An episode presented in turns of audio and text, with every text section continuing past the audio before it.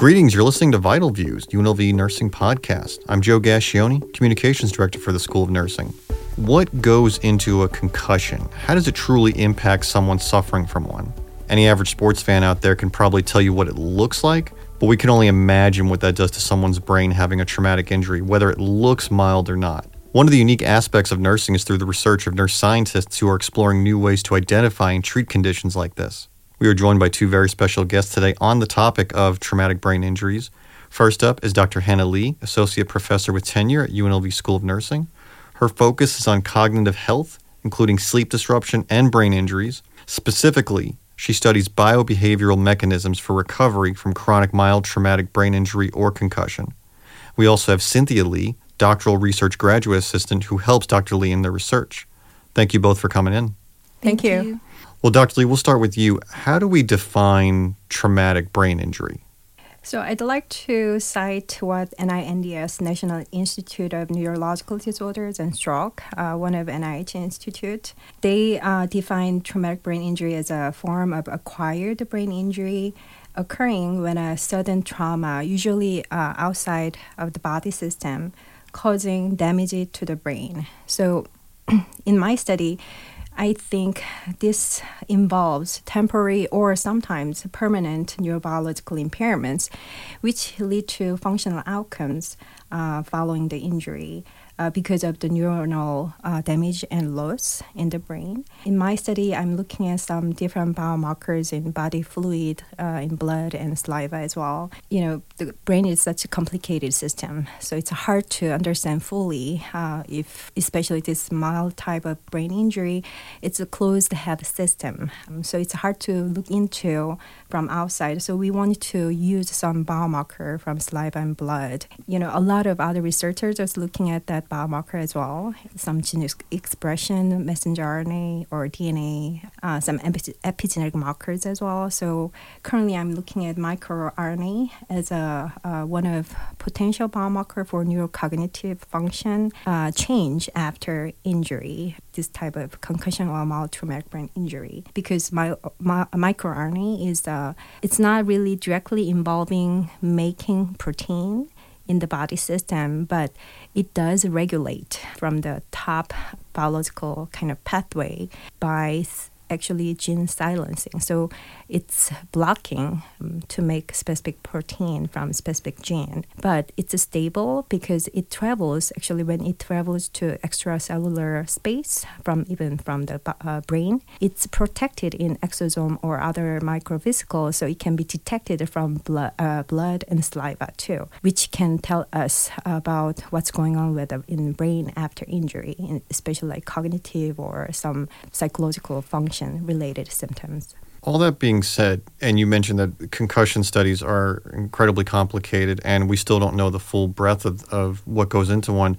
Can concussions be considered mild? So concussion is in fact generally uh, referred as a mild type of head injury. So that's why we also kind of use mild traumatic brain injury as another term. So it's kind of inter, um, you know, changeably used, mainly because there is no visible sign from outside uh, in most cases. And also those individuals with a concussion not necessarily pass out after concussion or the injury. I wanted to mention how American Congress of Rehabilitation Medicine introduced the criteria for diagnosing mild T B I. So uh, there is mild type, moderate type, and uh, severe type. But for mild T B I, like usually those individual has loss of consciousness less than thirty minutes or no loss of consciousness, or some uh, post-traumatic amnesia, meaning, you know, loss of memory for the uh, less than twenty-four hours after injury. And there is also a clinical scale called the Glasgow Coma Scale, which tells the level of consciousness, uh, but that's usually only available in clinical setting. So unless this individual, you know, sees uh, medical healthcare providers after their injury, it's not really available for this, you know, the, the Glasgow Coma Scale is not may not be available for concussion or mild T B I people. But from the diagnostic criteria, it's a thirteen to fifteen out of fifteen, you know, best score. So it's a really mild, so th- meaning, you know, they have close to normal level of consciousness. Um, so it's hard to tell, most cases, hard to tell whether the, these people has uh, any specific symptoms from the injury. Cynthia, how did you get involved in this research? So separate from what I'm doing with uh, Doctor Lee, um, I'm actually an occupational therapy student at um, U N L V. So they have a new program there that um, we're currently in the progress of getting accredited. accredited. And so I was just honestly looking for any positions that would kind of help me with like my tuition, just realistically. So um, I was looking at, I think it was Handshake, and I, I was just connected with Doctor Lee there. And then um, we were talking, and she had a um, graduate research position open um, for doctoral students. So um, I thought that would be a good opportunity, and that's what um, brought me to her. Stepping away from the research for a second, just uh, in practical terms, when faculty have uh, graduate assistants, what is that process like? What is the, the workload like for a graduate assistant? What are the benefits? For one, aside from like financial reasons, um, which is definitely a plus, um, you get really involved in like research and understand the research process. So for us, for occupational therapy, one of the things that students can get into is research, especially for capstone projects. Working with Doctor Lee with like various researches um, allowed me to kind of understand what the research process is like and connecting that with what I'm learning through like quantitative studies, qualitative studies, um, courses and all that. Doctor Lee, your team looks at various ways to study traumatic brain injuries, uh, from smartphone apps to eye tracking devices. Can you explain how these experiments work and how they relate? I can definitely speak to that. Sure. So while working in different studies, we've had like um, apps and eye tracking devi- devices that you've mentioned. And so one of the apps that we were looking at is the mHealth app. And so the mHealth app is like a app that measures your gait and your dynamic balance. And so what we have um, participants do is we have um, a kind of phone strap, and we um, put the phone uh, in the strap and have them walk around, I think, four hundred feet um, in a straight line. And so we can see what their um, dynamic balance is like there. And we have another app called Upload that we are collaborating with. And that app is focused on dual task training. So we have participants do a walking task, and that could be either like a tandem type of walk, which is like a heel to toe, um, an eight figure um, pattern type of walk. While they're doing that simultaneously, they are required to do some type of cognitive task, and that could be either counting backwards from a specific number or identifying household objects. And then lastly, we have like the eye-link tracking, uh, eye tracking device. And what that is, is that we have um, participants sit in front of a computer, and they follow um, a, red, a red dot that's moving. And so what that um, program is doing is that it's tracking vertical eye movement, horizontal eye movement, and how fast the eye, eye is moving from point A to point B. And that's particularly significant in our research because eye movement impairment can be like an indicator of a concussion. So that could um, potentially be something to look at when testing for a concussion. And that leads right into my next question. We talk about concussion symptoms, uh, traumatic brain injury symptoms. They're not always obvious. What are some of the clear ones, and what are some subtle symptoms? And this could be for either one of you. So in our study, um, although um, we wanted to take, you know, quite caution to interpret the data because it's all, you know, one specific, you know, setting and a small, quite rather small sample size. But we found that before and after that specific, you know, it's called the dual task training, you know, while the person doing some one specific walking, but they're also asked to do, you know, some different types of cognitive. So that way, those um, dual tasks kind of push the specific person's brain to complete two different tasks at the same time, which hypothetically helped the cognitive improvement in the end. So we ch- uh, we checked, you know, pre and post kind of functional changes. We found that cognitive improvement in specific t- in um, mild T B I group compared to control, although control group still show some improvement in executive functioning, but in mild T B I, uh, we saw that psychomotor and processing speed improved, which is actually known to be a, a sensitive biomarker for neurodegenerative disorder development. So we are excited about that. And the other thing is, you know, psychosocial, you know, symptoms like depression, uh, mostly actually anxiety, and also uh, sleep disturbance that were uh, all improved in uh, M T B I group only, not control group. So those are the cognitive part and psychosocial part. And uh, we are actually analyzing currently uh, still eye link, you know, eye tracking, um, the rapid eye movement data. But so far what we know is um, in our sample, we know that uh, multiple injury, like repetitive injury, um, had lower accuracy when they move their eye fast following the dots compared to single injury group. So which is actually same finding from others, you know, previous data as well. For walking balance, we are still analyzing those data, but we are more interested in finding objective but non-invasive way to measure post-injury symptoms. Um, so we still use some surveys and questionnaire, you know, mostly self-reported kind of manner, but uh, we also use uh, C N S Vital Sign, which is like very comprehensive but objective cognitive test or assessment. And also like, you know, uh, eye tracking and also the, um, you know, some balance measures we use uh, as objective me- functional measurement. So those are what we found from even mild type of traumatic brain injury showed the, such, you know, cognitive and psychological and some balance issues even after five years uh, from their last injury. The thing that I wanted to mention here is, uh, so I'm interested in chronic or long-term effect of, you know, one even single concussion or a single mild T B I. Not everyone, you know, gonna have a problem. You know, I wanted to emphasize that. That's that's clear. But small subset of those with a concussion or mild T B I may suffer from either cognitive, psychosocial, or physical impairment. Maybe, you know, it, those uh, symptoms may develop a few days after, but, you know, could be a month, some month le- after, or some years after. And also there are quite a big epidemiology study uh, looking at um, more than, I, I believe, one hundred sixty thousand veterans with lifetime mild T B I history.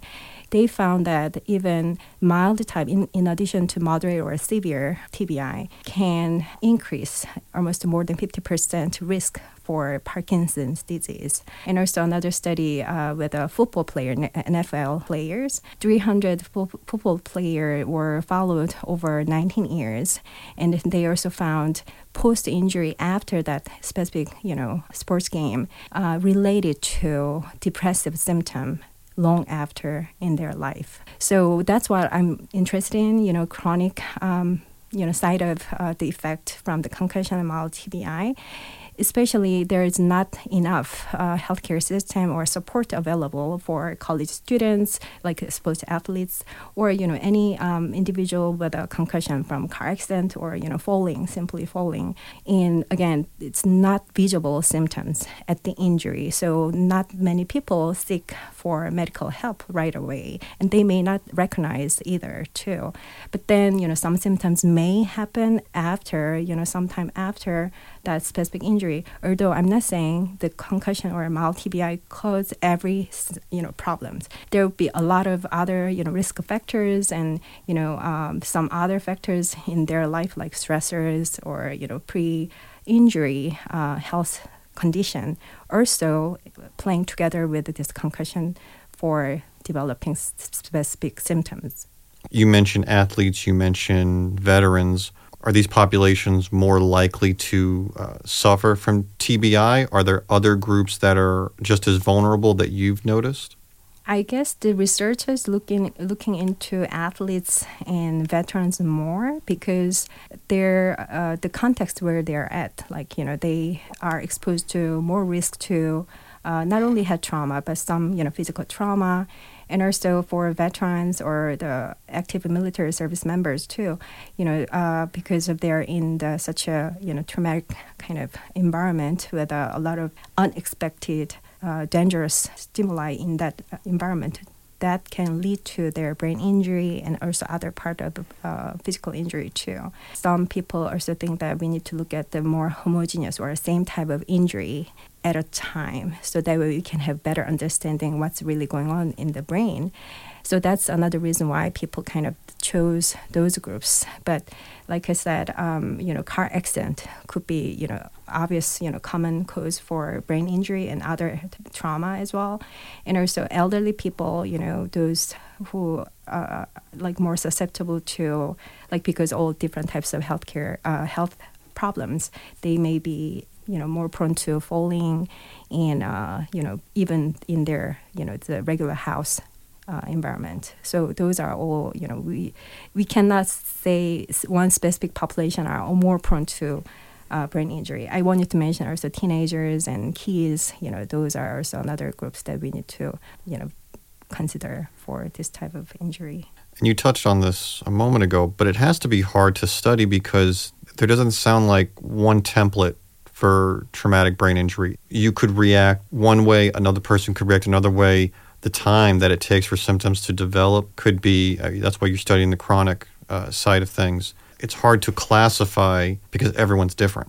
Yeah, that's true.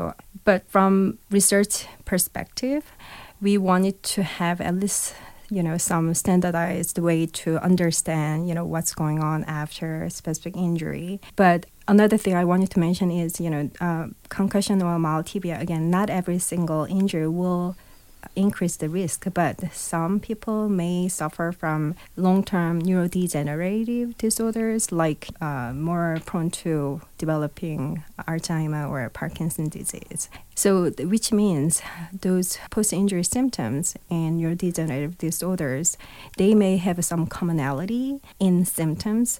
So we need to really look from all different angles, you know, not just from one single injury, but, you know, maybe cognitive declines, executive function or processing speed, how that are related to from one specific injury versus long-term consequences, which maybe in, it could be uh, the whole process of developing neurodegenerative disorder too.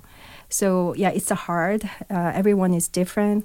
You know, we cannot really, you know, put every, you know, human subject in one lab and then expose the same uh, environment. So, so that's why we need to know, understand, and consider for even healthcare providers about any, you know, specific risk factors.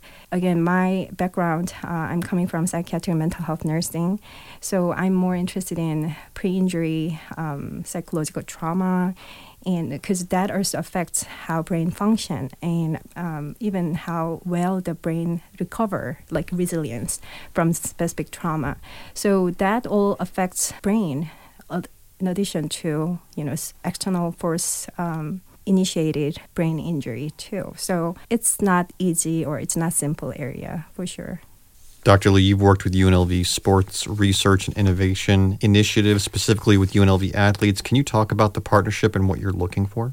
Yes. Um, so this is really exciting. I believe about five years ago, this um, a group of faculty across discipline on the campus started to gather together for um, with uh, you know specific re- interested in sports research. Now it's really growing a lot, and it has um, eleven, I believe, eleven different pillars, um, like covering sports management, marketing, also brain health is one of uh, big. Um, the groups uh, where actually I belong to. And under brain health, uh, military and first responder uh, pillar is another, you know, subgroup that I also belong to too. Doctor Jeff Kinney leading uh, the brain health, and I'm working with Doctor Kara Redzak, John Mercer, Brian Schilling, Chuping Lee, you know, all different, you know, athletic training and also physical therapy too. Working together for uh, not only for research, but also, again, we collaborate a lot with the industry executive and also organization. So it's a fun time in Las Vegas with uh, all different type of sports like professional N F L, uh, hockey, so Raiders and Golden Knights and so forth. So we wanted to expand more collaboration with the different groups uh, for this sports um, area. So, but not only professional, but also collegiate, collegiate uh, athletes and also young um, kids who's playing sports as well. On that subject, when we think about athletes, we think about student athletes that might be concerned about concussions or brain injuries, especially the ones that play football. You know, not saying that it's inevitable, but some sports might be more likely to, to have this happen to them. What would be your advice? What would be your um, your messaging to these athletes that might be worried about concussion symptoms or uh, concussion possibilities? I can actually speak to that. So one of the things that we've um, uncovered while we've um, interviewed different sports athletes is that the reason why a lot of people don't um, report that they have concussion symptoms or they feel that something is wrong is because they're worried about the repercussions of um, either being held back um, in their sport or like losing their scholarships. So um, understanding all that, Um, it's definitely frustrating, and it could be a reason why people aren't reporting that uh, these symptoms to their coaches or their physicians. But given all that and what we've talked about today, um, concussion symptoms can be very persistent, and they can um, impact one's uh, not only sports performance, but also their work and their school. So we really want to emphasize the importance of having a support system where you can report and um, talk about these symptoms. And then from there, um, your physician or coach can kind of talk through about what you should do. Does it feel like with some of these athletes that there's a social stigma in sharing their stories? Definitely, definitely.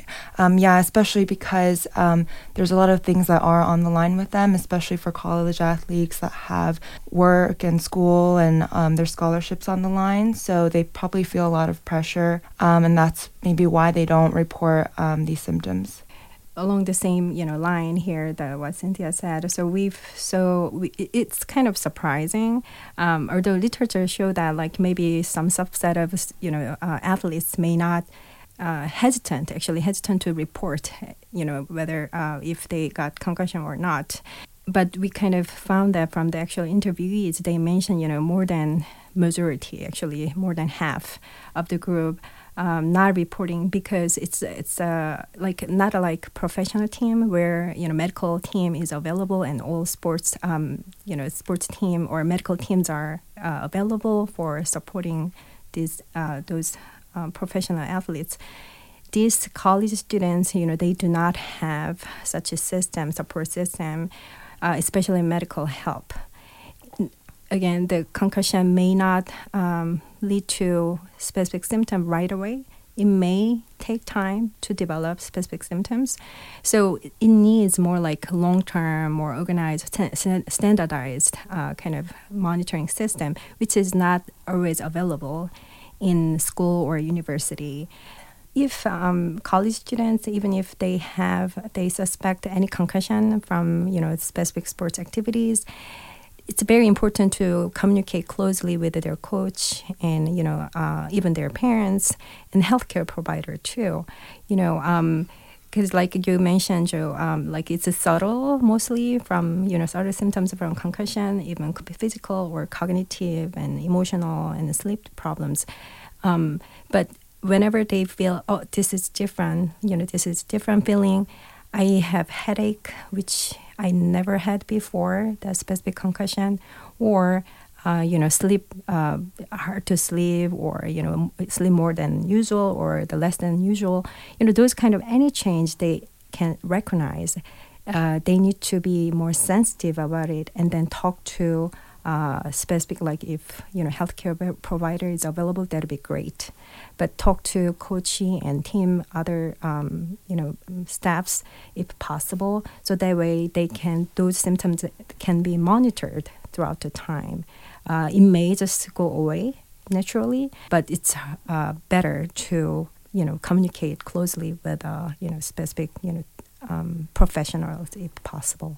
And also you have to have that support system too that exists, not just with the students or athletes, but with their, their coaches, with their trainers, to be comfortable to say, I'm not feeling well. I think there might be something a, you know, a little worse than what we, we think, you know, building that trust mm-hmm. to not be afraid to, to admit that you might have some type of brain injury. Right. Along with that, like, I think, you know, because of this all brain injury, um, research, uh, it's growing, you know, in uh, not only, you know, here, but like uh, nationally and also internationally too. So a lot of policy uh, kind of changes and, you know, in a way improved uh, for us, uh, especially in school system and university system. So I believe it's not like, you know, even if, you know, one have a concussion, you know, you, you just take care of it kind of thing. There should be the system, uh, university or, again, school does have better, safe guidelines to follow, and even after one concussion, or, you know, preventing guidelines too, which include, you know, wearing helmet and so forth. Um, so building trust, yes, that's really important. But athletes, you know, I want them to think that, you know, you are in a better system with a better policy uh, compared to, you know, in the past. So I'm sure there should be, you know, some um, help available, although maybe not right there, but just be always cautious and then, you know, try to recognizing what's going on in their body. That's another important. So that way they can communicate with, uh, you know, whenever um, you know, healthcare providers are available, or coach or athletic trainer available in their team. That's all the time we have today. Doctor Lee, Cynthia, thank you both for coming in. Thank you. Thank you. Thank you for having us. Thanks for listening out there. Hope you have a great day.